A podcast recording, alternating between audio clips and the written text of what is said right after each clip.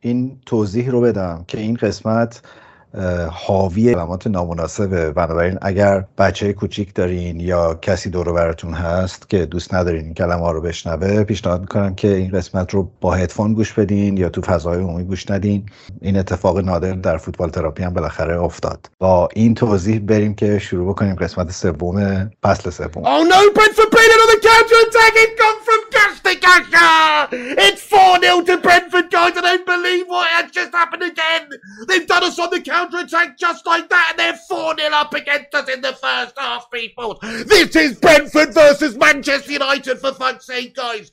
Do not adjust your TV sets. That is actually the score. It's 4-0. We're getting absolutely embarrassed, penetrated, and mauled by effectively what is a fucking championship side. Where are you? Where the fuck are you as well, my son? Where are you getting back, guys? It's just abysmal stuff. What is that defending, man? Who is that? Holy man, it's we literally have the fucking Hamburglar playing left back. Ball over the top. Oh my god. Oh my god. Oh my god. Mwembo is 4-0. It's 4-0.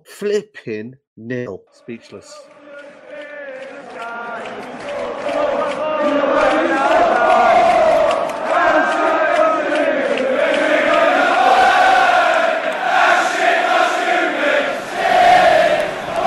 سلام و خیلی خوش اومدین به فصل سوم فوتبال تراپی.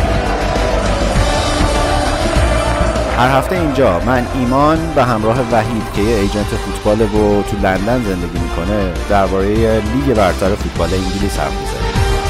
فوتبال برای ما یه جور تراپیه. برای شما چطور؟ به به، میبینم که افتادین به جون برنموث و همینجوری 4 تا و 5 تا زدین و خوشحالین و در صدر جدولین و گل خوردم ندارین نه؟ نه گل خورده نداریم. حالتون چطوره؟ بد نیستیم. 2 تا بازی وستم بازی فکر میکردم یکم دوچار مشکل شدن، ولی برنموث مطمئن بودم 3 امتیاز میگیرم. وستم که کاندیدای سقوط این امسال. نه یونایتد و لستر جلوترن. با این شروع گزارشگرای طرفدار یونایتد در یوتیوب به نظرم میتونیم مثلا بریم سراغ بحث یونایتد. خیلی اتفاق خاص و عجیبی بود بازی یونایتد برنفورد، کلی واکنش داشت از اون روز، کلی شوخی‌ها رو همه با هم دیگه شروع کردن طرفدارای یونایتد با خودشون، هشتگ تنهاخ اوت همون شب دوباره داغ شد. من و امیرعلی کلی با هم دیگه، البته کلکل نبود واقعا، من در تمام مدت اون شب در حال دلداری دادن امیرعلی بودم و داشتم میگفتم ببین آرسنال هم پارسال بعد از 3 هفته 0 امتیاز داشت، -9 بود آوریج گلش، بعد 5م شد، نگران نباش یه اتفاقایی میفته و اینا، ولی راستش اینه که جفتمون میدونستیم که داریم شوخی میکنیم و اون هی میگفت داری الکی منو دلداری میدی، میگفتم آره دارم الکی دلداریت میدم، بعد دوباره یه فکت دیگه براش رو میکردم. خیلی بازی عجیبی بود. دیدی دیگه بازی رو؟ آره بازی دیدم. آره چی میخوای از کی شروع کنیم؟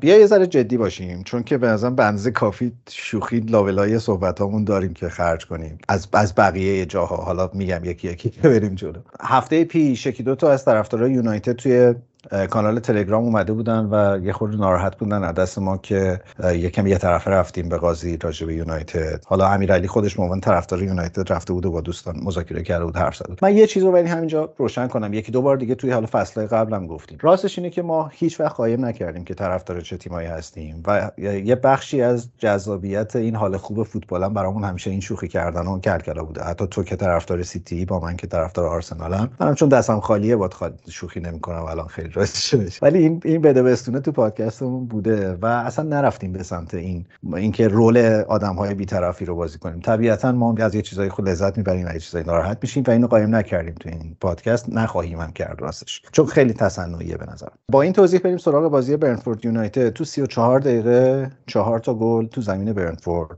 و یک یونایتدی که واقعاً نیمه اولش یک ویرانه به نظر می‌رسید به لحاظ تاکتیک، یعنی واقعا هیچی یونایتد نداشت. اوضاع میتونست از این بدتر هم بشه حتی، یعنی در نیمه دوم یه خورده روند بازی بهتر شد، 2 تا تعویض کرد همون اول، یه کمی یه حرکاتی دیدیم، ولی بازم شانس گلزنی برنفورد بیشتر بود در نهایت. سوال اول این که تو اصلا فکر می‌کردی همچین نتیجه‌ای رقم بخوره یا نه؟ من فکر می‌کردم برنفورد ببره بازیه، ولی 4 تا فکر نمی‌کردم بهشون بزنه.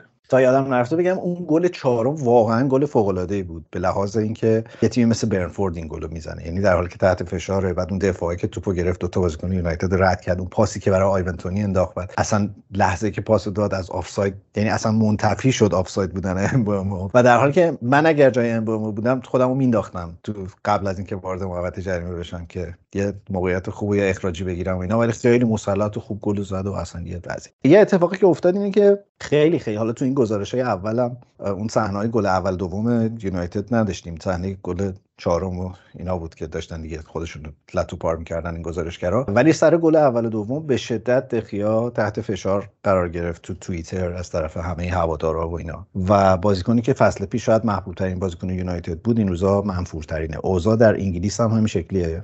انگلیس خب خودش اومد بعد از بازی گفت که 2 تا گل تقصیر من بود، نمیشه به هیچ تیمی در حقیقت 2 تا گل شروع داد، یعنی 2 تا گل از 2-0 در حقیقت شروع کنی بازیو، و کارو سخت کرد برای هم تیمیام و گفت که تقصیر من بود، ما 3 امتیاز اینجا از دست دادیم. خودش اومد این حرفو زد. به نظر من خب آره گل اول دوم تقصیر اون بود کاملا، ولی خب هنوز یونایتد میتونست برگرده، یونایتد زمانهای قدیم میتونست برگرده، ولی متاسفانه خیلی از بازیکن‌ها میدیدی همچین بگیر نگیری تک میکردن، یا مثلا رونالدو بیرون 18 قدم که تو با از دست داد اصلا ایستاد تماشا کرد که شوتشو خب دخیا سیو کرد، اصلا نباید همچین اتفاقی اونجا میافتاد. خیلی از بازیکن‌ها به نظر من خوب نیستن برای تیمی که دارن بازی میکنن، اصلا لایقش نیستن اونجا باشن. اگه یادت هم باشه ما پارسال گفتیم موقعی که فرگسون رونالدو رو آورد زیر پای سوشال شل شد، درسینگ روم رو از دست داد در حقیقت و تیم شروع به افت کردن کرد. درسته خیلی براشون گل زد پارسال، اگه اون نبود خب خیلی میگن اگه اون نبود یونایتد اینجا تموم نمیکرد، ولی به نظر من میکرد. اون که رفت دیدیم فرم فرناندز تقریبا از بین رفت، کسی دیگه به اون صورت بازی نمیکنه. وقتی میبینه یه بازیکنی هست باید الگو باشه ولی کار نمیکنه، نمیاد کمک باقی تیم و اینا، این باعث این میشه که تو رختکن 2 دستگی 3 دستگی ایجاد شه و به نظر من هر چی زودتر از دستش خلاص شن تیم میتونه یه حالتی به خودش بگیره. چیز دیگه هم که من نمیفهمم وقتی که یه بازیکنی میگه آقا نمیخوام بیام، اینا چه اصراری دارن دنبالش میرن؟ بابا تموم شد رفت، برید دنبال یکی دیگه. اینو من نمیفهمم تو یونایتد چرا دارن این کارو میکنن. من یه شایعه شنیدم که بهش یه التیماتومی داده ظاهرا یونایتد که اگه اوضاع بهتر نشه و سبک بازیشو عوض نکنه قراردادشو فسخ میکنن یه طرفه. حالا نمیدونم که اصلا اون قرارداد چه شرایطی داره و چه ضرر زیان یونایتد باید بده، ولی یه بحثی که بود، ببین تن هاگ به نظرم به عنوان یک مربی با دیسیپلین اومد به یونایتد، به نظر میرسید که داره میاد که اولین کارش این باشه که جو رختکن رو منظم کنه، یه کلاسی برگردونه به اون رختکن. ولی توی این بازی اولا یه ناچاری، یعنی اون صحنه بعد از گل دوم که سرش رو اینجوری کنار زمین تکون میداد و انگار که یه ناچاری وجود داره. و بعد یادمون نره که تو بازی آخر پیش فصل رونالدو بین 2 نیمه پاشد رفت از ورزشگاه بیرون و بعد تنهاخ یه مصاحبه کرد که این درست نیست، بی احترامی به تماشاگراست و فلان. و خب خیلی بر من عجیبه که اگر اینطوریه قاعدتا رونالدو نباید حتی تو بازی اول اصلا رو تو مثلا بین لیست 21 نفره است الان فکر کنم 21 نفرات باشه، ولی تو میذاریش و نیمه دوم میاریش تو زمین و تو بازی دوم کامل بهش بازی میدی. این خیلی پیام بدیه برای بقیه بازیکن‌ها، ضمن اینکه فکر میکنم باز رو چیزایی که این طرف اون طرف میخونم رختکن یونایتد کاملا الان علیه رونالدو، البته که ظاهرا رونالدو هم آدمایی داره ولی خیلی فضا علیهشه. تو بازی با برنفورد هم به نظر رونالدو کلا داشت برای دوربینا بازی میکرد، یعنی مدام توپ از دست میداد، سرشو میگرفت، قرقر میکرد، انگار که بقیه مثلا خیلی ضعیفن و تو خوبی الان اونجا. نه رونالدو که ببین مشکلی که ایجاد کرده اینه که به مربی میگن این باید بازی کنه به خاطر به اصطلاح رایت تلویزیون، حق پخش تلویزیون و اینا که مثلا چند تا بازی یونایتد پخش کنن. وقتی که همچین شرایطی باشه تو باشگاه، یعنی مربی سکی در حقیقت کاری نمیتونه بکنه خودش. بزرگترین اشتباهش این بود که آوردنش یونایتد و الان هم این نمیخواد بره، چون که خب هفته 500,000 تا داره میگیره و فقط میخواد یه باشگاهی بره که تو چمپیونز لیگ بازی میکنه. هیچ کس هم حاضر نیست بیاد با این سن دنبالش، برای اینکه واقعا باید 9 نفره بازی کنی اگه اینو بیاری تو تیمت. البته مربی پرتغالی سپاهان گفته بود که من بعدم نمیاد بیاد. خب مربی پرتغالی سپاهان فکر کنم خواب بوده، یه چیزایی تو خواب دیده.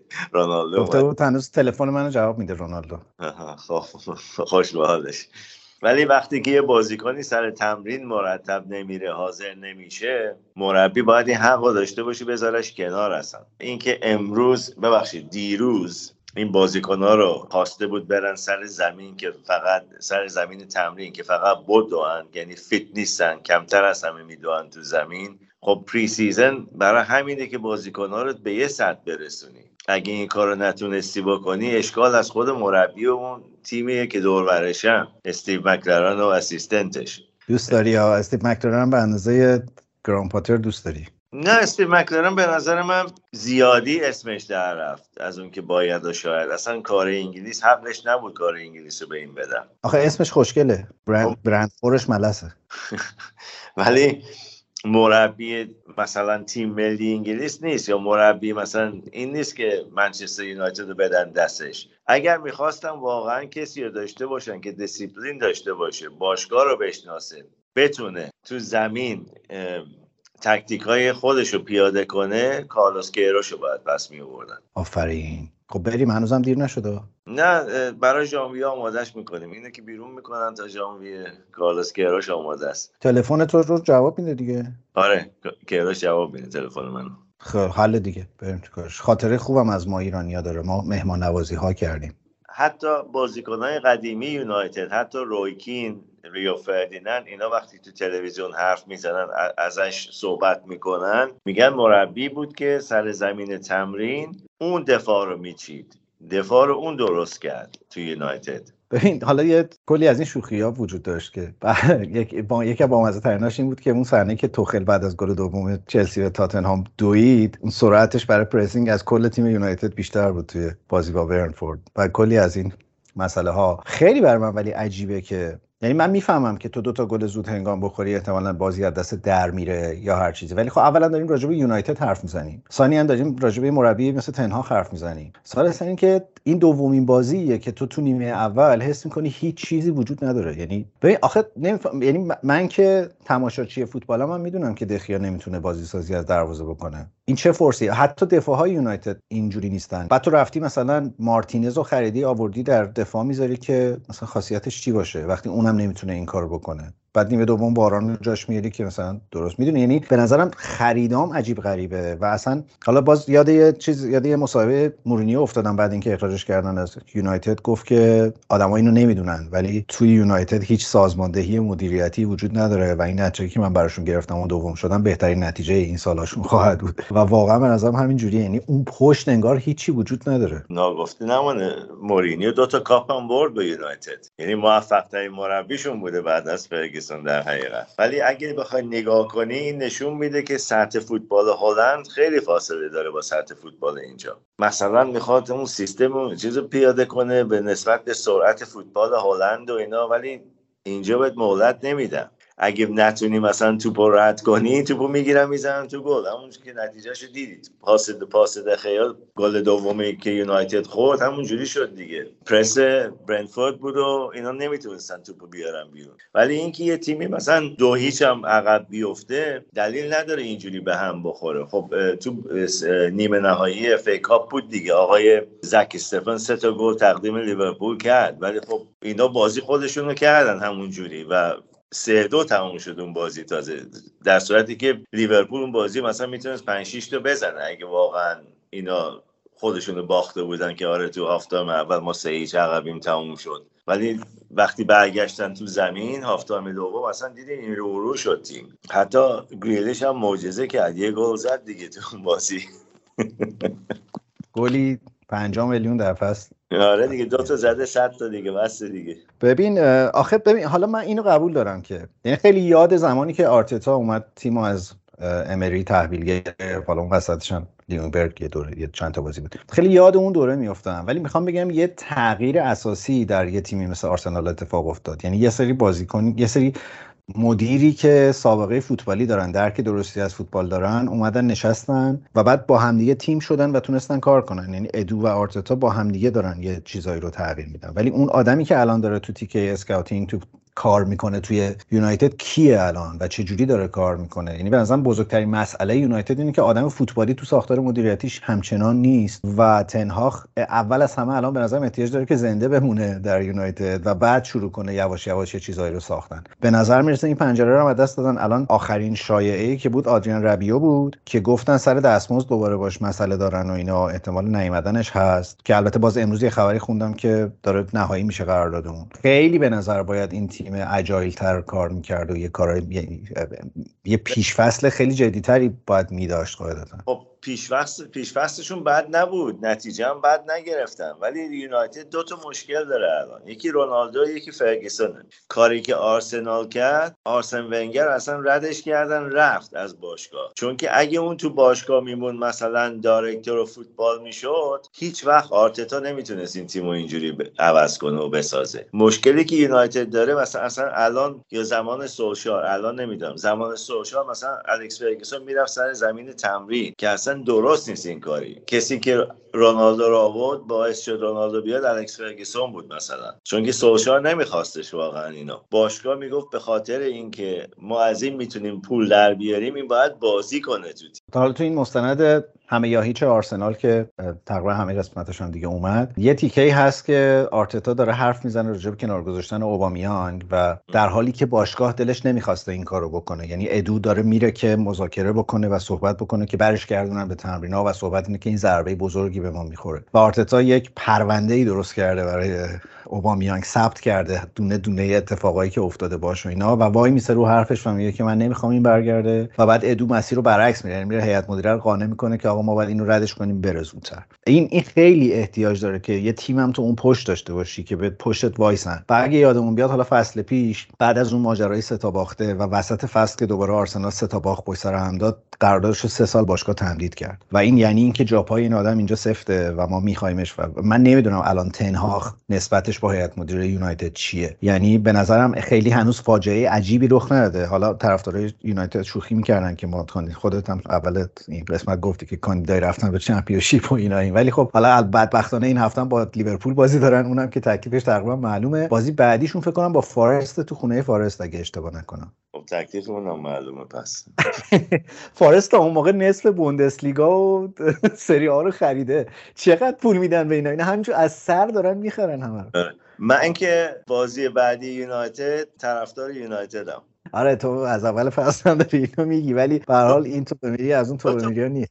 سال من طرفدار یونایتدم. رفت و برگشت لیورپول. نمیدونم، من میترسم که ما بیشتر رو اعصاب طرفدار یونایتد بریم. میدونم خیلی هفته سختی داشتن، خیلی هفته سختی خواهند داشت احتمالاً، و البته که اگر واقعا بتونن جلوی لیورپول حتی خوب بازی کنن ولی اینکه نتیجه رو واگذار کنن یه احتمالاً برمیگرده و میتابه تنهاخ. و من واقعا همچنان میخوام بگم که به نظرم انتخاب تنهاخ گزینه خوبی بوده. احتیاج به فرصت داره این تیم، یه تصفیه بزرگ احتیاج داره و این احتمالاً روند کندیه، ممکنه 2 سال طول بکشه، ولی اون مسئله که تو پیش بینی کردی اینا همش به شرطی که تنهاخ زمستون منچستر رو ببینه. بعیده، ولی خب بزرگترین اشتباهشون بود این بود که گذاشتن کنته بره. این بنزین رو تو هر قسمت بریز رو آتیش این یونایتدیا.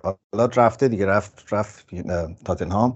بزرگترین اشتباه بقیه هم بود که گذاشتن بره تو تاتنهام، چون حالا به اونم میرسیم حرف میزنیم راجبش. ولی کارلوس کیروش رو دریا، من این تیکه ایرانی بازی و اینا شما من را میندازم این طرف، شما چیز کن از اون ور فشار بیار، ببینیم بالاخره از این پادکست یه پوندی به میواسه یا نمیواسه. یه پوند مسئله نیست. تارمی چی شد؟ رفت چلسی؟ فعلا هیچ. از اوناست که یا 2-3 روز آخر یه چیزی میشه یا هیچی نمیشه اصلا امسال. بیا اینم از ما اصلا داریم میخوایم چیز کنیم، میخوایم یه 5 دقیقه بگیم امیر هر قسمت یه آپدیت تارمی بده. خب لباسشو فعلا عوض نکنه، همون مثل پورتو بمونه. طبق روایی که توی فصل جدید داریم امیرعلی مرور کرده نتیجه این هفته رو. منتها توی 2 تا قسمت این دفعه این کارو کرده. قسمت اولش رو الان بشنویم. قبلش ولی من یه حسن ختامی برای این بحث یونایتد دارم. گزارش اون لحظه گل 4م برنفورد یونایتد رو با صدای شخصیت محبوب من آقای پیتر دوری بشنویم و بریم به امیرعلی. Calculated tackle from Jensen, and what a ball for Tony, who's joined by Mbomo. Here comes Bryan Mbomo!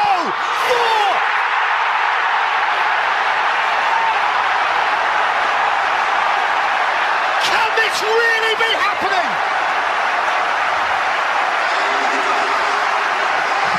Blink it back! Wow, just wow! The world is on its head! Their supporters have. I mean, I'm looking at you, Lee. You've played at the highest level, 700 games and more. I've watched thousands of them. I really can't remember a narrative quite like this. There are 55 minutes...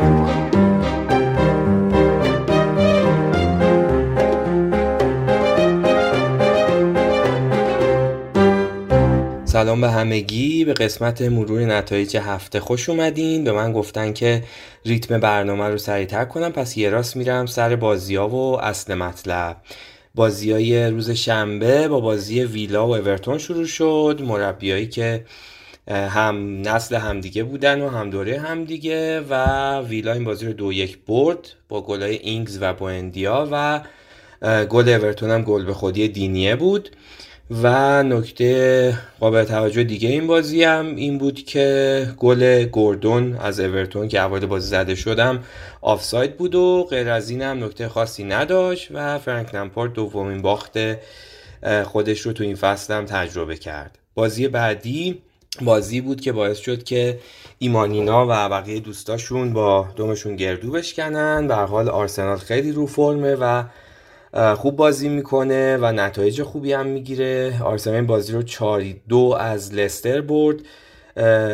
گابریل ژسوس 2 تا گل زد و 2 تا پاس گل داده و اینکه آقای گرانیت هم اون وسط گل زد، مارتینلی هم همینطور و 2 تا گل لستر هم گل به خودی سالیبا بودش که انگار از هفته پیش خورده چشم خورد، البته در مجموع خیلی خوب بازی کرد و مدیسنی که یه گل زاویه بسته لایی خوشگل به آرسنالیا زد. گابریل ژسوس ستاره بازی بود با 2 تا گل و 2 تا پاس گل. لستر هم هر دفعه که اومد نزدیک بشه به آرسنال و فاصله رو کم کنه از اون ور یه گل میخورد و کاملا فرم خوب آرسنال مشهود بود و امیدوارم که شیوه مدیریتی که در پیش گرفتن در طول چند سال گذشته قابل توجه بعضی از تیم‌ها و مدیرا بشه که اسم نمیبرم. 2 تا بازی 0-0 داشتیم. یکی برایتون و نیوکاسل بود. برایتون با وجود برتری خیلی زیادش تو این بازی با درخشش نیک پاپ موفق شد که البته موفق نشد که گلی به ثمر برسونه در مقابل نیوکاسل و نیوکاسل یه جورایی به نسبت شانس آورد تو این بازی. و یکی دیگر نکته‌های جالب این بازی هم این بود که نیوکاسلیا به دلیل اینکه 3 تا کیتی که برای این فصل طراحی کرده بودن براشون با لباس اول برایتون تضاد داشت و نمیتونستن که بپوشنش، مجبور شدن یه پیرن تمرینی طوری براشون طراحی کنن و تو این بازی حاضر بشن. بازی دیگه‌ای که 0-0 شد بازی بین وولفز و فولام بود. بازی که بازم میشه گفت وولفز تیمی بود که برتری میدون رو داشت و البته میتروویچ هم یه پنالتی برای فولام از دست داد. بازی بعدی بازی سیتی و بورنموث بود. بورنموثی که هفته قبل آستون ویلا رو برده بود و یه شروع خوب داشت، اما خب وقتی که شما جلوی سیتی قرار میگیرین که هر دفعه تعویض میکنه، میبینین بازیکنایی که میان یه جورایی بهتر از قبلی ها هستن، چاره‌ای ندارین جز این که 4 تا گل بخورین و این اتفاقی بود که افتاد برای بورنموث و گوندوگان، دبروینه، فودن و سیلوا که هنوز معلوم نیست میخواد بمونه توی سیتی یا میخواد بره. و هر حال گلای سیتی رو زدن. و یه نکته جالب تو این بازی هم این بودش که هالند کلا 2 تا پاس تو این بازی داد، یکیش پاس گل بود ولی اون یکی پاسی بود که برای شروع بازی داد و کلا دیگه چیز خاص دیگه ای رو به اون صورت بروز نداد. حالا باید ببینیم ادامه فرمش توی فصل چه جوری خواهد بود.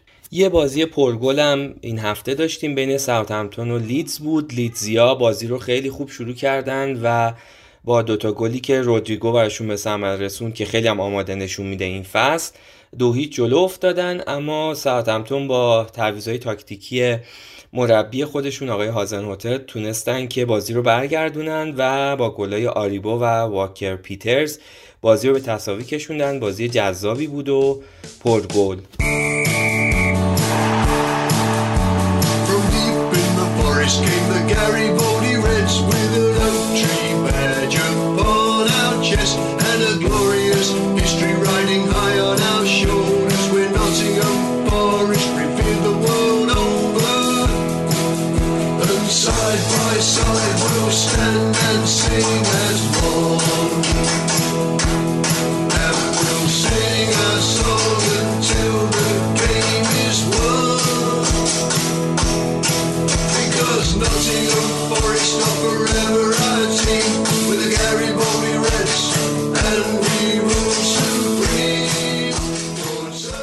این بیرمنگام هم جای عجیبیه. چی میگم چرا بیرمنگام؟ ناتینگهام هم جای عجیبیه واقعا.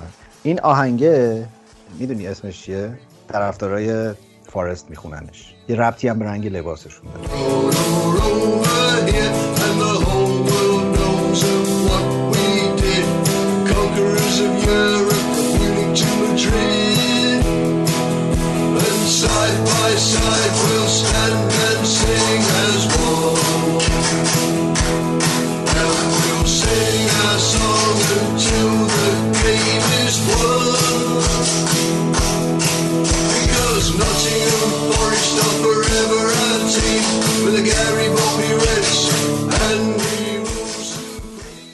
بهش میگن اسم آهنگ است گاریبالدی رد. من داشتم میخوندم راجبشون که اینا چرا لباسشون قرمزه. یه بار البته توی فکر کنم اوایل فصل پیش که راجب فارست و کریس هیوتون و اینا حرف میزدیم گفتم اینو که لباسشون از آرسنال و از ایندیپندنته آرژانتین الهام گرفته شده اون قرمزه. ولی قبل از اینا هم یه داستانی وجود داره، چون که ظاهرا اون هسته اصلی که مؤسس ناتینگهام فارست بودن جزو ارتش محلی اون منطقه بودن، یه همچین چیزی، و شنلای قرمز میپوشیدن و این شنلای قرمزشون رو از جنرال گاریبالدی ایتالیایی الهام گرفته بودن که اونم در واقع یه سری چریک داشت که همشون لباسای قرمز میپوشیدن. چی داستان عجیب بی ربطی واقعا. برای همین ایتالیا هیچ جنگی نمی‌بردن. حالا استاد گاریبالدی که فتوحات زیاد داشته، ولی این که تو در ناتینگهام عاشق یه جنرال ایتالیایی بشی و لباس شوردری اینا از اون داستانای بامزه است. بعد این آهنگ گاریبالدی رد هم دارن که ربط بدن دیگه، یادآوری کنن ماجرا و اینا. وسطش هم ناتینگهام فارست داره که خیالتون راحت باشه این رژیم ناتینگهامه.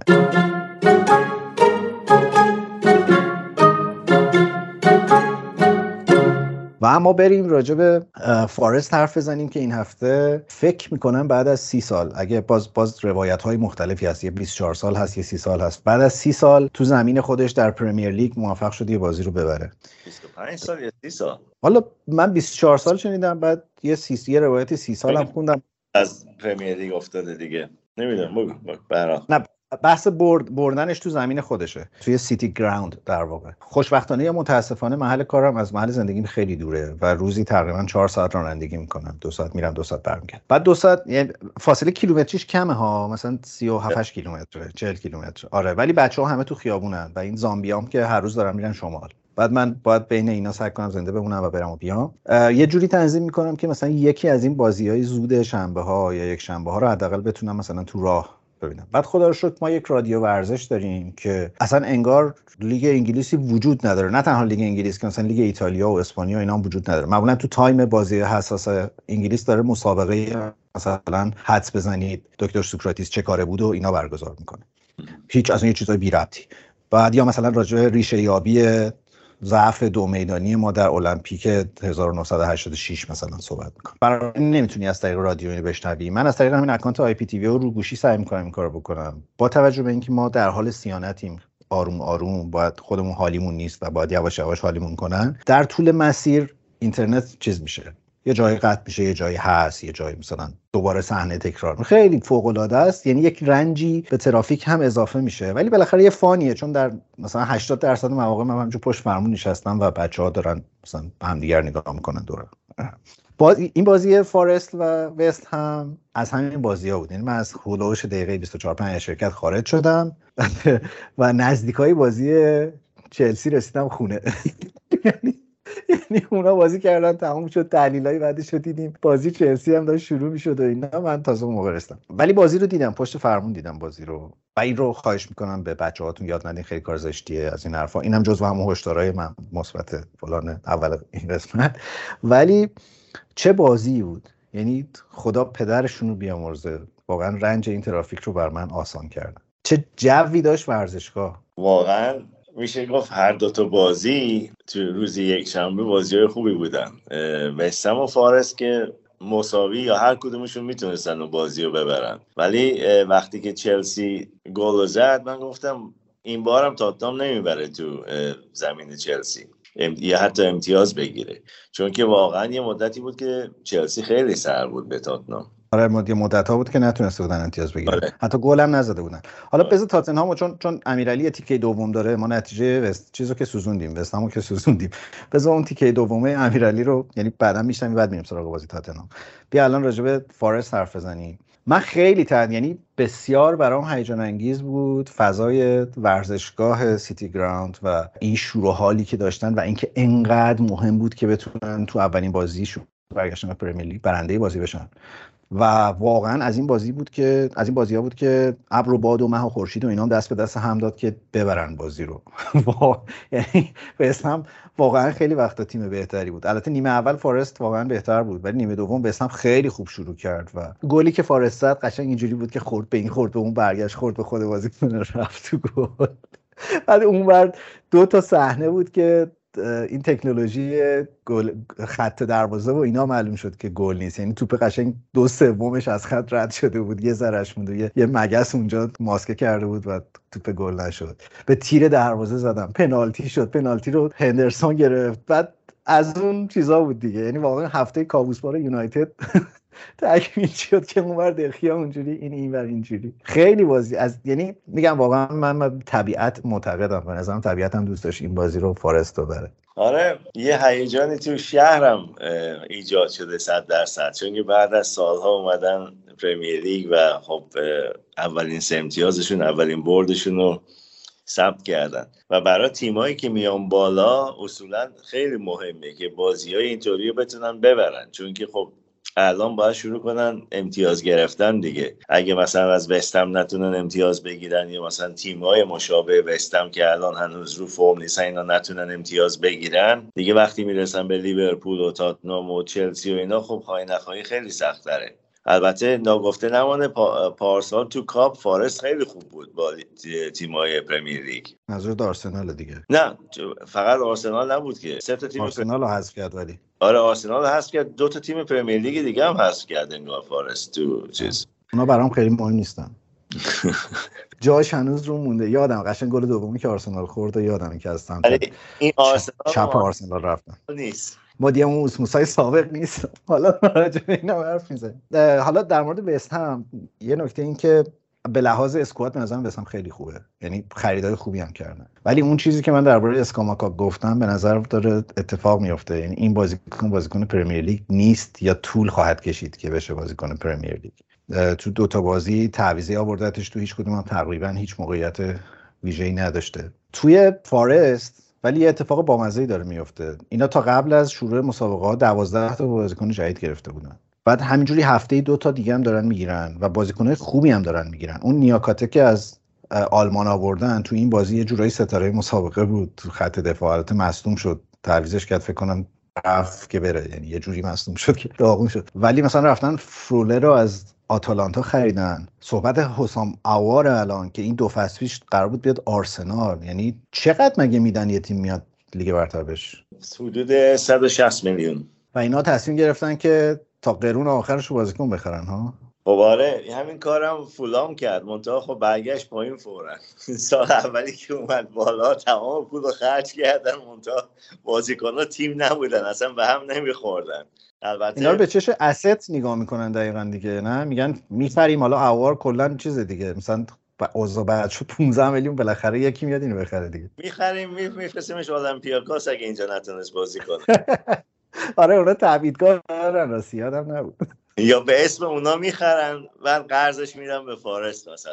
داشتم نگاه میکردم چیزشونو، ترکیب تیم مدیریتیشونو، فوتبال دایرکتورشون هم چیزه یه ریشه یونانی داره، اونم اولمپیاکوس بوده اومده اینور، یعنی استاد آدمای اصلیشو درست انتخاب کرده. نه واقعا این مهمه، آدمای دور و بر مربی و دور و بر به اصطلاح تکنیکال دایرکتور کیا باشن. این مشکل الان خب یونایتد داره، اورتون داره تا یه حدی، لیز هم بد نمیخره معمولا. حالا امسال یه کمی فروختن، یه کمی بازیکن‌های اصلیشون رو فروختن. منفورد هم دوباره مصدوم شد، نه؟ منفورد مصدوم شد داره. چه وضعیه اینا؟ خب در برای طارمی باز کرد. عجب آدمیه ها، ما هر دفعه شایعه درست می‌کنیم این ور اون ور این ور اون ور، بعد میگه احتمالاً نمیشه همون باد لباس پورتو. نه طارمی خدای لیدز دیگه نمیره فکر کنم. چرا وقتی نیوکاسل بره لیدز نمیره؟ بابا نیوکاسل بالاخره یه نایت لایفی داره، بالاخره یه مربی جوان آینده داری داره، یه مالک پولداری داره، آخه لیدز چی داره واقعا؟ من هنوز آثار کرونا رو به من نفهمون، میافتم به سرفه دیگه تموم نمیشه. راستی اینم بگم امیرعلی هم کرونا گرفته. البته الان تو ایران همه کرونا گرفتن، خب یعنی همه گرفتن واقعا. بعد امیرعلی هم کرونا گرفته، خیلی صداش چیز سرفه میزنه اینا. با این حال من امروز باش چک کردم، گفت من ضبط میکنم حتما این تیکه ریویوی هفته رو. ازت ممنونم امیرعلی به خاطر تعهدت، امیدوارم که بتونی به روزهای اوجت برگردی و دوباره به ترکیب اصلی فوتبال تراپی برگردی، چون ما خیلی سخت گیریم تو انتخاب بازیکن‌ها، اگه تمرین خوب کرده باشن میاریمشون تو ترکیب.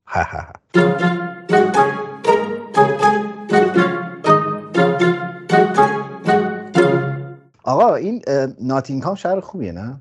ناتینگهام بد نیست، شهر بزرگی نسبتاً. آره شهر توریستی هم هست ظاهراً.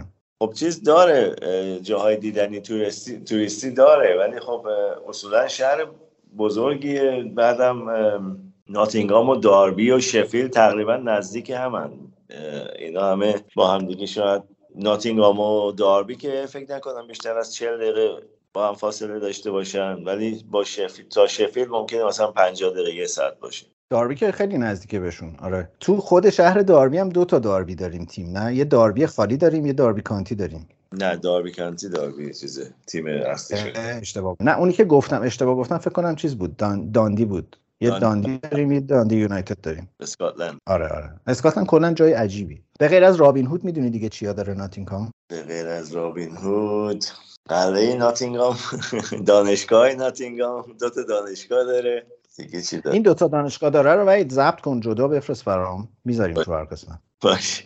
تنباکوی خوبم داره ناتینگهام.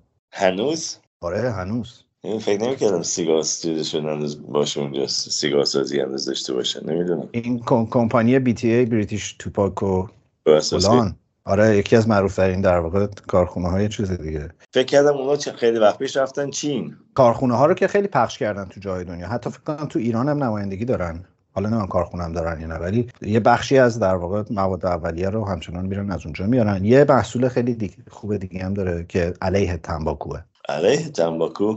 آره یعنی اون به ضرر سلامتی، این به نفع سلامتی. پادکستی سرشار از تست هوش. به نفع سلامتی؟ یس چیه؟ خوردم رفته چیز نمیدونم. از وقتی گفتی چیز میخواد، از وقتی گفتی انگلیس راننده کامیون میخواد، هم دارم رو زبانم کار میکنم هم رو پاییه کم.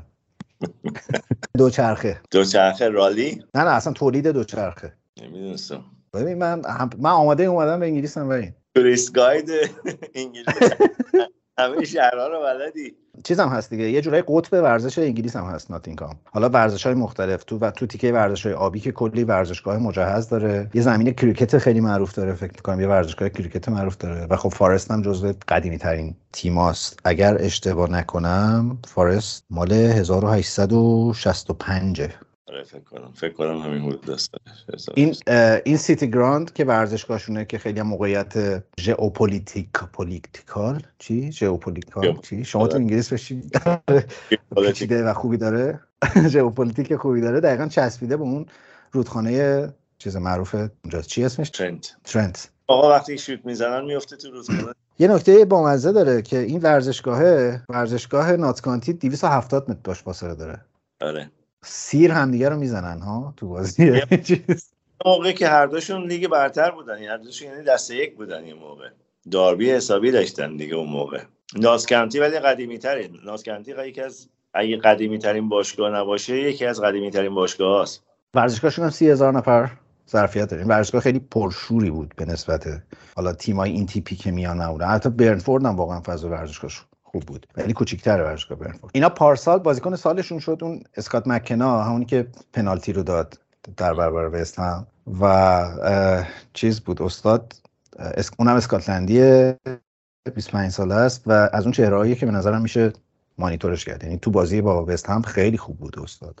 البته که پنالتی رو بد داد ولی چاره هم خیلی نبود و خیلی اون صحنه بامزه بود. یعنی بازی وست هم فارست جزو بازیایی بود که میفهمیدی که وار برای چی به وجود اومده.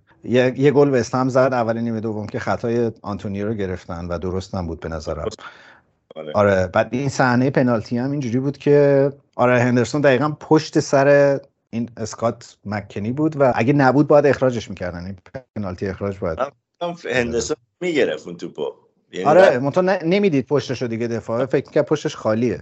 آره. و واقعا هم از دستش استفاده کرد، یعنی آره از صحنه بود که وار پنالتی گرفت. استثنااً فکر کنم تو این بازی مثلا 3 تا یا 4 تا رایشو داور برگردون، حداقل 3 تا صحنه رفت وار فکر میکنم. اینجا میفهمیدی که خب پس میشه، یعنی کار میکنه سیستم. مسئله آره. خود داوران. حالا میریم سراغ بازی چلسی، اونجا مفصل راجعش حرف میزنیم. تیکه دوم امیرعلی رو بشنویم دیگه، البته همتون میدونیم چی چند شد و کجا و اینا، ولی بشنویم بریم سراغ بازی گل سرسبد این هفته.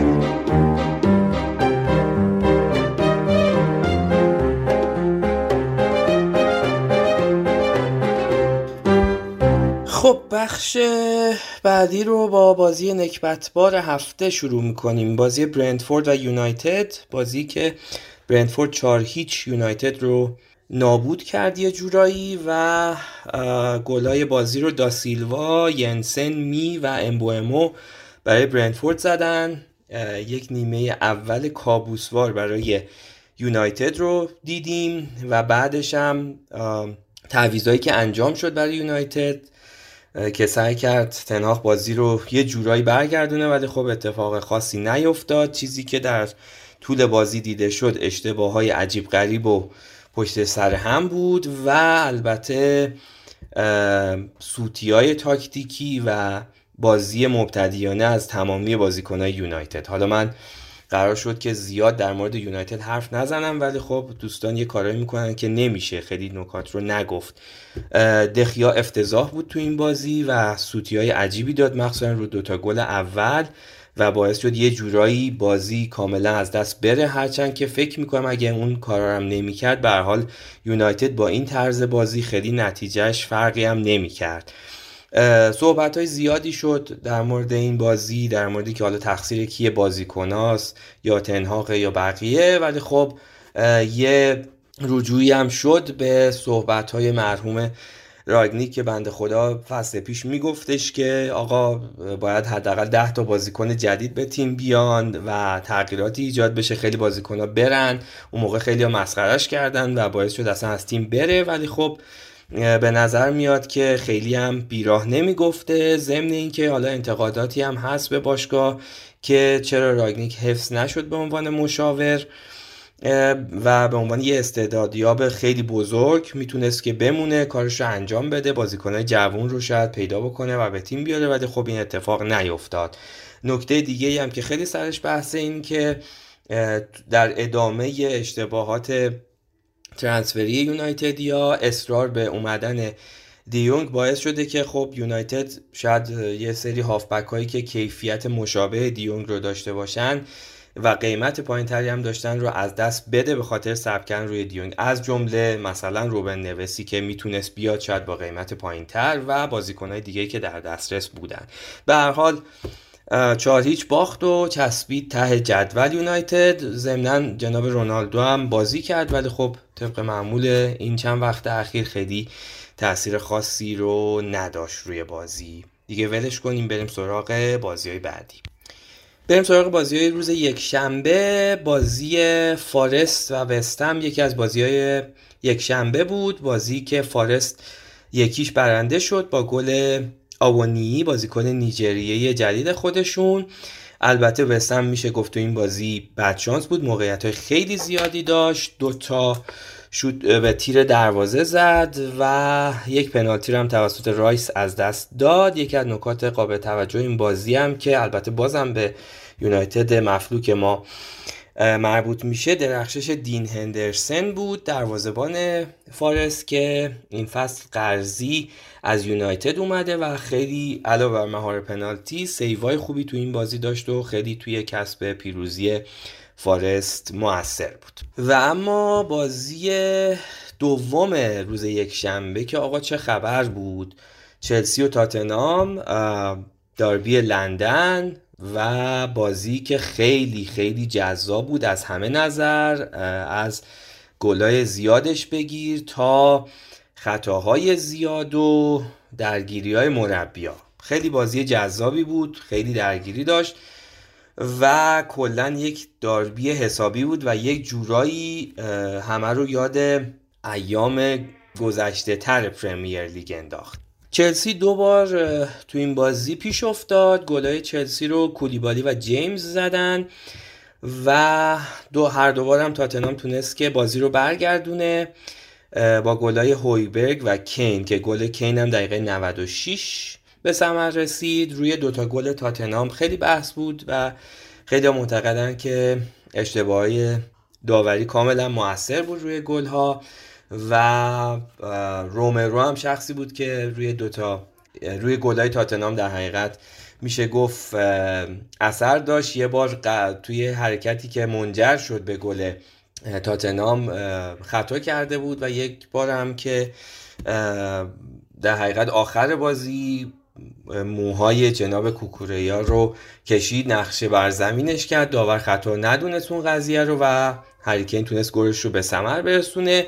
یه نکته دیگه هم خب درگیری مربی‌ها بود و اداهایی که جلو هم دیگه در می آوردن بعد از گلایی که تیمشون به ثمر میرسون. شاید یه جورایی بشه گفت کنته بازی رو شروع کرد این قضیه رو، بعد از گل تساوی اول حسابی خوشحالی کرد و یه جورایی از اون محوطه خودش خارج شد، توخل شاکی کرد، یه دور اونجا شلوغ بلوغ شد و داستان پیش اومد.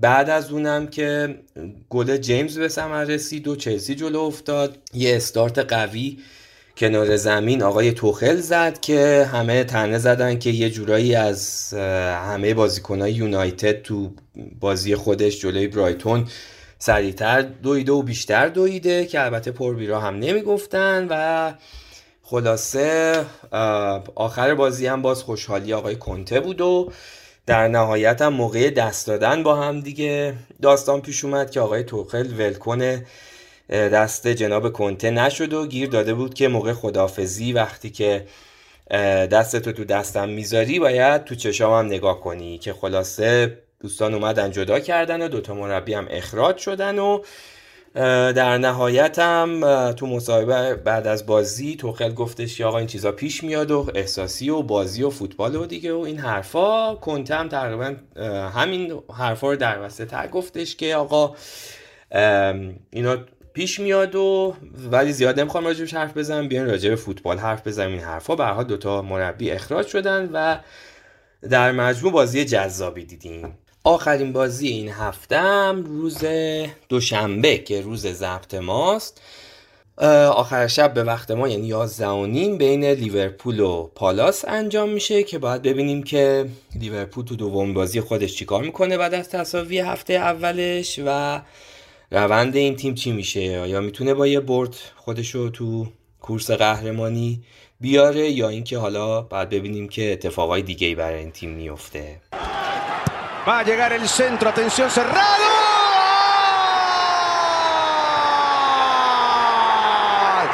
¡Gol!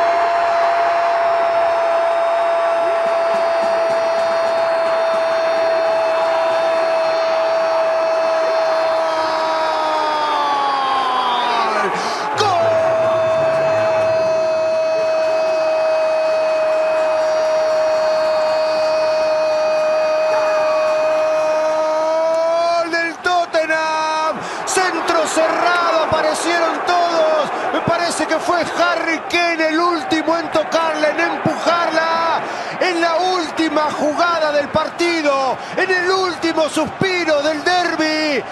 El Tottenham lo empata a través de su goleador, Harry Kane. Ahí está el centro y es Kane el último en tocarla, señoras y señores.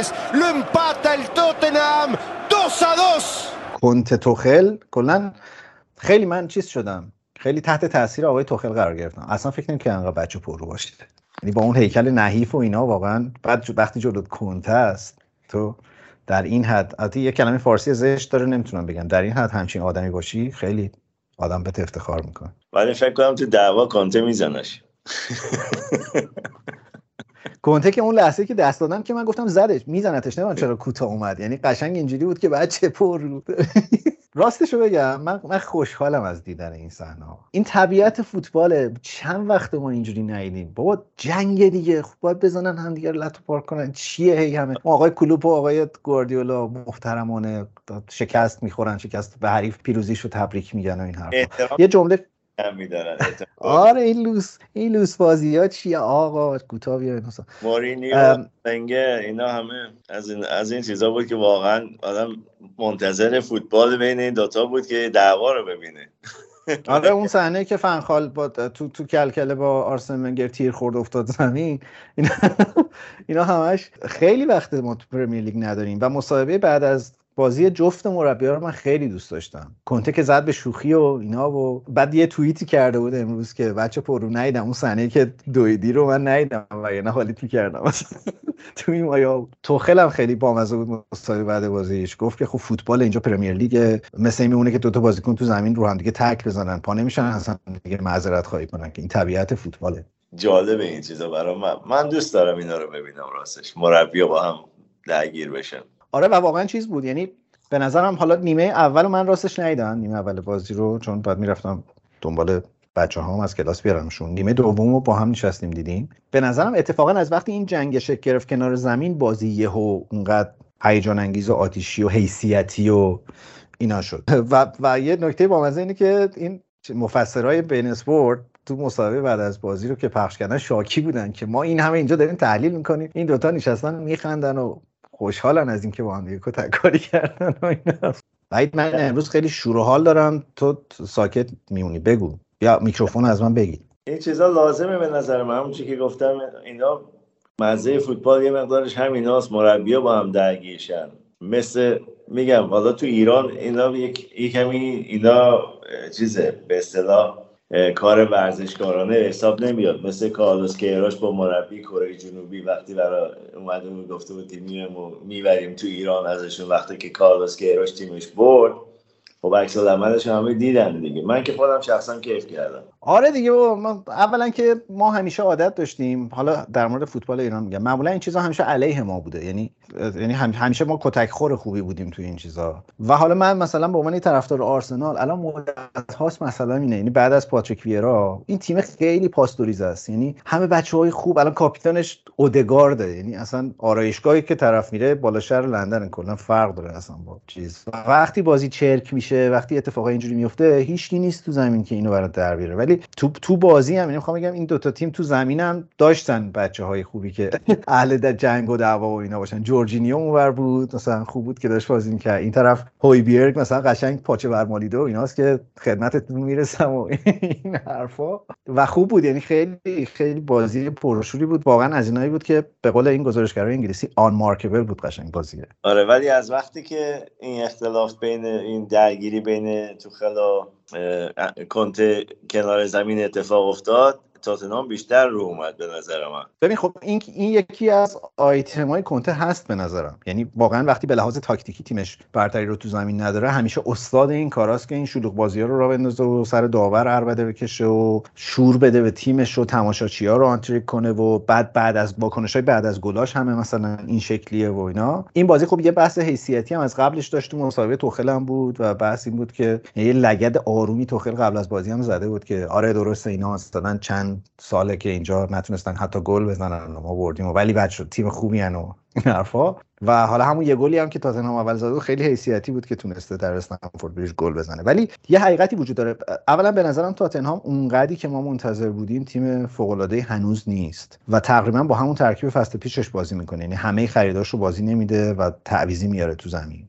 و تو این بازی واقعا دست بالا رو چلسی داشت، حداقل نیمه دوم که من دیدم کاملا به نظرم چلسی به لحاظ تاکتیکی بهتر بود، در حالی که من حدس می‌زنم حتی چلسی هم احتمالاً خیلی تیم رو فرمی این روزها نخواهد بود، ولی خیلی بهتر از تاتنهام داشت بازی میکرد. اگه روی نکته تاکتیکیش بحثی نداری میتونیم بریم سر داوری.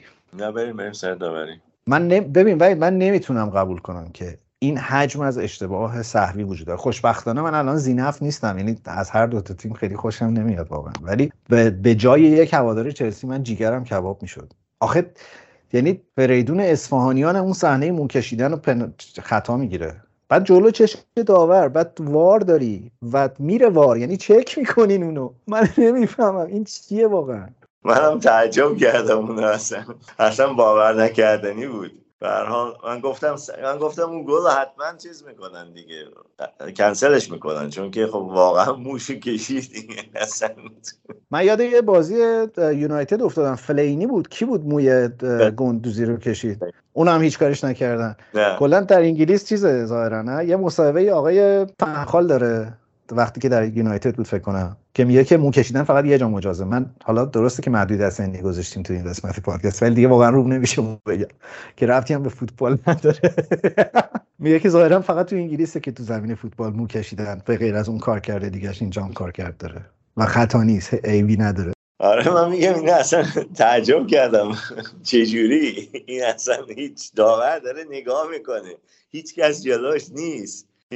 من خدا رو شاهد میگیرم این از اون چیزاست دوره، از اون انگلیسی بازی هاست. یعنی اینا گفتم اون دفعه اینا یه دفترچه دارن از روش بند به بند میخونن، احتمالاً اون تو نوشته که آقا وقتی توپ از جریان بازی خارج میشه تو دیگه صحنه قبلی رو نمیتونی تو وار چک کنی، بعد این توپ اومد گل شد، اینا نرفتن دوباره یه دور اون چیزا رو چک کنن. تو اون صحنه داشتن اخراج رو چک میکردن، یعنی تو صحنه که رو مواشو کشید، بعد اصلا من میگم همینم چک کنی، خب آیا این صحنه کارت زرد داره یا نه، کفش کارت زرد هست یا نه. 100% حداقل کارت زرد داره دیگه. خب تو باید کارت زرد دوم میدادی و اون اخراج میکردی تو اون بازی، یعنی خدایی دارین چی رو چک میکنین. یعنی بعد آخر بازی چقدر 6 دقیقه وقت اضافه داد به خاطر وقتی که گذاشته بودن روی این صحنه ها دیگه. البته که نه این خودش تو وقت اضافه اتفاق افتاد، ولی تو صحنه‌ای که میره وار رو داری جزو وقتای بازی حساب می‌کنی. آخرش همه بازی‌های پرمیر لیگ هم الحمدلله الان 7 دقیقه و 6 دقیقه و اینا وقت اضافه داره آخرش، یعنی خیلی آره خیلی هم با دقت میرن چک میکنن و اینا. بعد از زاویه‌های مختلف قشنگ طرف چنگ انداخته، موها رو کشیده، پرتش کرده رو زمین. بعد تو اصلا حتی این صحنه رو ندیده باشی، صورت بسته کوکوریا رو بعد اینکه بلند میشه ببینی و حجم تعجبش رو که نگاه کنی که باد نام تو واقعا موهای منو کشیدی. و کار خدا رو ببین داور بازی آنتونی تیلور که تاس خودش در آخه واقعا یعنی حجم مسخرگی ماجرا چقدر میتونه باشه. حالا تو بی ام اسپورت دیونگ بازیکن قبلی هالند و منچستر سیتی بود، تو پنالشون با اندی گری و ریچارد کیز، و بعد ریچارد کیز پرسید که این مشکل برات پیش اومده؟ دیان گفت نه من که مو ندارم کسی بتونه بکشه. اندی گری هم گفت منم که ندارم، بنابراین ما هیچ کدوم این مشکل رو نداشتیم تو دوران فوتبالمون. سر اون چیزا داشتن با هم بحث می‌کردن، سر اون گل اولام که هاورتس رو زدن. حالا من میگم اونو میشه مثلا یه جورایی خطا نگرفت چون نوک پاش اول به توپ خورد مثلا، حالا کاری ندارم، ولی سر اونم داشتن بحث می‌کردن و راجع به میزان خشونت داشتن حرف می‌زدن. بعد دوباره نایجل دیانگ داشت میگفت که نه به نظر من این خطا نیست و مثلا این حرفا. بعد اونجا من می‌خواستم بگم آقا تو آدم نیستی که اینو بگی، تو اونی هستی که اون لگدو تو فینال جام جهانی زدی پشت ژابی آلونسو، قشنگ استخونای قفسه سینه‌شو من دیدم که زد بیرو. برای تو اینا هیچ کدوم خشونت حساب نمیشه. بله میفهمم اونم باید اخراج میشد با اون کاری که کردم اوایل بازی. کی دیانگ آره تو جام جهانی آره اون که اون حالا اون موقع میگیم وار نبود و مثلا چه میدونم داور، اونم داور انگلیسی بود ولی واقعا این مقوله عجیبیه، یعنی من نمیفهمم، واقعا نمیفهمم این چه وضع داوریه. و این کاملا بنزینی بود رو آتیش، یعنی جنگ توخل و چیز از همونجا شروع شد. اولین باری که توخل رفتن اینا سینه به سینه شدن سر اون تکله بود که رو هاورت زدن، خطا نگرفتن و رفت سراغ کنته و شروع کرد اینجوری انگشت نشون دادن و دادا هوار کردن و اینا.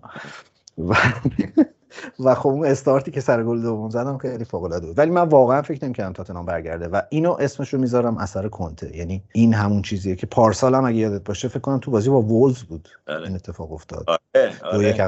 وولز نبود، لستر بود که من چقدر اومدم فوش دادم اتفاقی چیز. لستر جلو بود 3-2 بردن اینا، تو وقت اضافه بردن 3-2.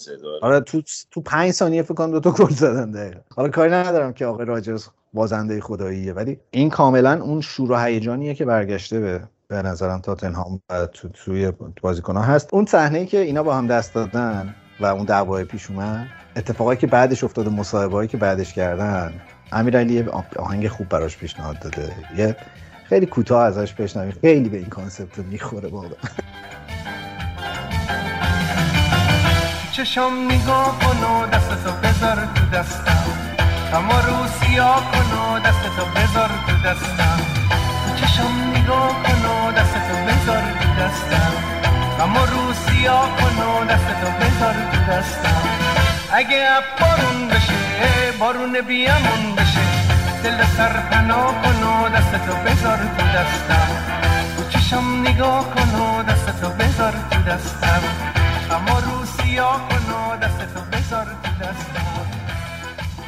ببین آخه مسئله، یعنی یه مصاحبه توخل بود که گفته بود که ما تو آلمان اینجوری دست میدیم که میگم وقتی دست میدی تو چش طرفم نگاه کن، دقیقاً مصداق دستتو بذار تو دستم و نه تو چشام نگاه کن و دستتو بذار تو دستم. کاملا در خیلی انتخاب خوبی بود از من، متشکرم بابتش. من خیلی خوشحالم آقای وحید، یعنی اگر هفته دوم پرمیر لیگ اینه چه خبر خواهد بود امسال کلا. این ترکیب مربی‌ها به نظرم خیلی هیجان انگیزه واقعا خودش، یعنی هر کی یه کاراکتریه امسال، حالا بجز مثلا برونو لاژه که به نظرم تیمش خیلی بی بخار شده امسال و خبر خاصی نیست و اینا، واقعا هر کدومشون یه شعبده‌ای دارن بزنن کنار زمین. از چیز بگیر، مربی لیدز بگیر که مصاحبه هاش مثلا خیلی جذاب و خوبه، تا استیو کوپر که عشق منه واقعا، همه هر کی یه شامورتی داره، خیلی خوبه. من از چیرمن ناتینگهام فارست، از صاحب باشگاه ناتینگهام فارست خوشم میاد، چی نشسته بود اونجا برای خودش. حالا اگه بازی رو کسی از بین اسپورت دیده باشه، یه صحنه فوق العاده داشت اون لحظه که پنالتی گرفتن. من نمیدونم چجوری این صحنه رو شکار کرد کارگردان، زوم کرد روی تماشاچی که خیلی چاق بود و با یه رکابی نشسته بود و یه صلیب رو گردنش افتاده بود و داشت صلیب میکشید و دعوا کرد که گل نخورن. عالی بود اون شکار صحنه، به خصوص که قبل از ضربه پنالتی این اتفاق افتاد. من فقط یه اشاره کوچولو بکنم، حالا ما دوشنبه داریم ضبط میکنیم و هنوز بازی لیورپول انجام نشده، یه بازی مونده این هفته. من مطمئنم بازی سختی برای لیورپول خواهد بود، حالا میگم یهو میرم 5 تا میزنن به پالاس. به نظرم پالاس از اون تیماییه که امسال تیم جدیه، یعنی نمیشه کسی دست کم بگیرتش، همونطوری که به نظرم برایتون هست. بازی برایتون نیوکاسل هم من دیدم و شانس آورد قشنگ نیوکاسل، یعنی اونم از اون بازیایی بود که 2-3 تا توپ از رو خط کشیدن بیرون. و مثلا در مورد آرسنال هم یه دقیقه اجازه بدین من سخن تو این پادکست که من کلا حرف زدم، تو خندیدی، تماشا کردی، داشتی به طارمی اسمس می‌زدی، ولی آرسنال رو من خیلی دوست دارم، یعنی به نظرم موتورش شروع کرده به کار کردن. این تیم الان میتونیم بگیم تیم آرتتاست. حالا من منتظرم که یه بازی مهمش مثلا بگذره، مثلا هفته اولا که داشتم آرزو میکردم که چرا باید با یونایتد توی همچین فصلی ما هفته ششم بازی کنیم، چرا نباید هفته سوم بازی کنیم، ولی واقعا منتظرم یه بازی مهمش اتفاق بیفته، چون ثبات تو این رونده الان مهمترین چیزه تو این تیم. ولی آرسنال یه فرقای اساسی به نظرم کرده، اصلی ترینش اینه که یه اون 4 نفر خط حملهش بسیار خطرناکن به نظر میرسه و گابریل ژسوس توی بازی با لستر یه رکوردی رو جابجا کرد که 15 سال بود تو آرسنال وجود نداشت. 15 سال درست گفتم؟ نه، 15 تا ضربه از توی محوطه زده بود که سالهای سال در آرسنال این اتفاق نیفتاده بود.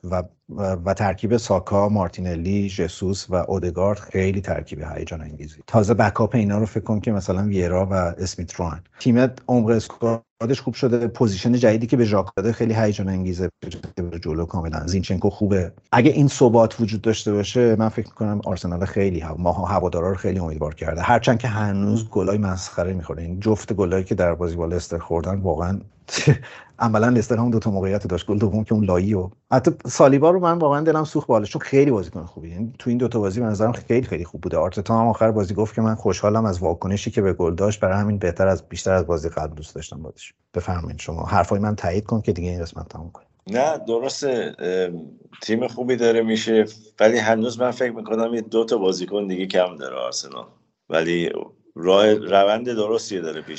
تو بازی با لستر که داشتن شعار میدادن گفتن تیلمانس هفته دیگه میبینیمت. تیلمانس احتمالاً میره آرسنال بالاخره و فکر میکنم هنوز یه دفاع دیگه هم میخواد. من بعید میدونم که با توجه به اینکه هولدینگو داره دیگه دفاع بخره، چون تومیاسو برگشته و احتمالاً تومیاسو ترجیح به اینه که راست بازی کنه و بن وایت برمیگرده به دفاع، میشه ذخیره سالیبا احتمالاً. الان فکر کنم مهمترین مسئله در آرسنال اینه که پیپر رو یه جوری بفروشیم برای یه بلای سرش بیاریم.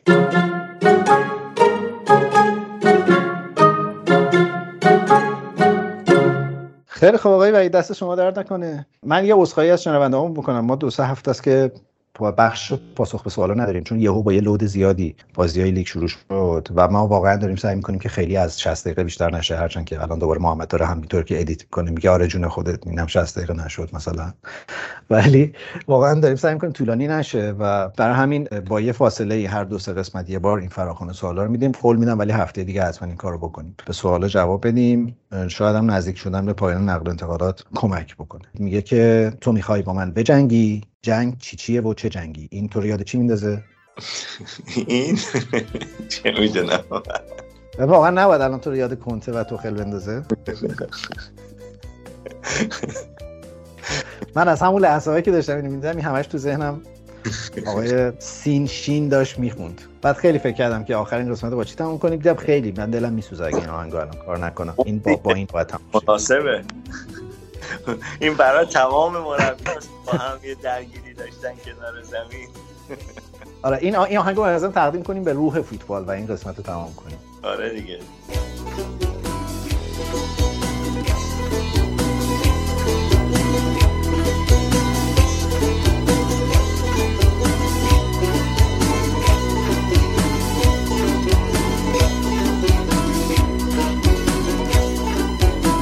تو باز داری قهر میکنی، تو باز داری ناز میکنی، تو کی میخندی واسه من اخما، تو کی باز میکنی؟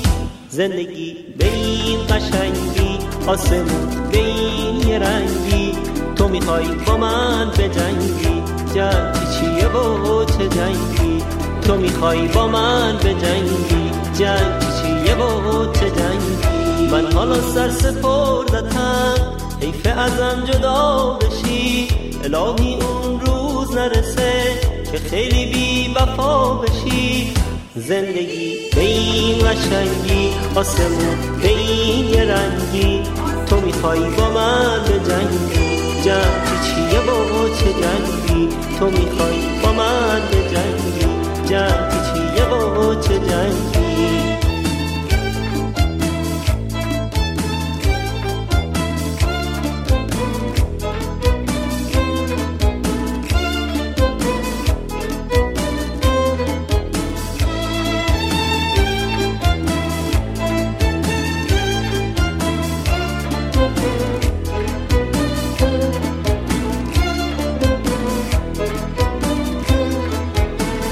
وقتی برات گل میارم عشقمو باور میکنی، یه وقتا دیوونه میشی گلامو پرپر میکنی، وقتی که نیستم پیش تو گریه رو آغاز میکنی، اما یه وقت پیشتم همش باسم ناز میکنی، من گیج و بیجم تو باسم حواس نداشتی عزیزم، تکلیف عشقمون چیه؟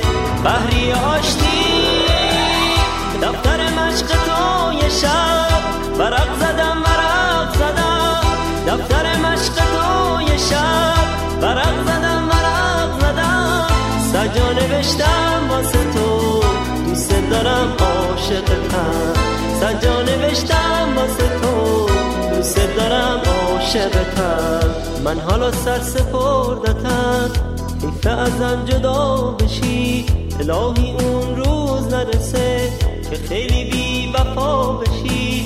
زندگی به این قشنگی آسمون به این یه رنگی، تو میخوایی با من بجنگی، جنگی چیه بابا چه جنگی، تو میخوایی با من بجنگی، جنگی چیه بابا چه جنگی.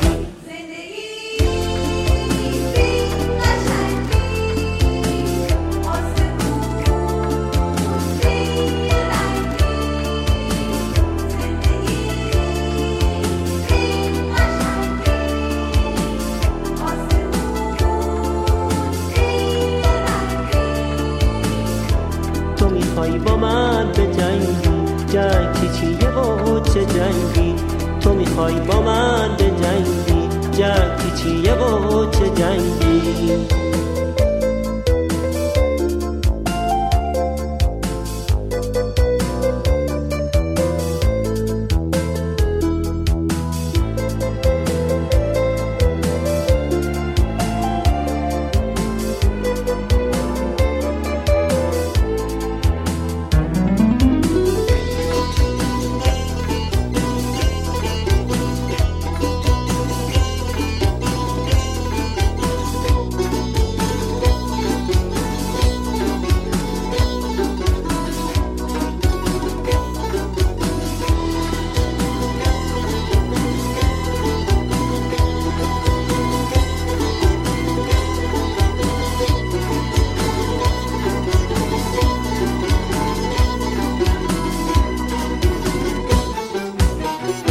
زندگی به این قشنگی آسمون به این یه رنگی، تو میخوایی با من به جنگی، جنگی چیه با چه جنگی، تو میخوایی با من به جنگی، جنگی چیه با چه جنگی. زندگی به این قشنگی آسمون به این یه رنگی، تو میخوایی با من به جنگی، جنگی چیه با چه جنگی، تو میخوایی با من به جنگی، جنگی چیه و چه جنگی، تو میخوایی با من به جنگی، جنگی چیه و چه جنگی، تو میخوایی با من به جنگی، جنگی چیه و چه جنگی، تو میخوایی با من به جنگی، جنگی چیه و چه جنگی، تو میخوایی با من به جنگی.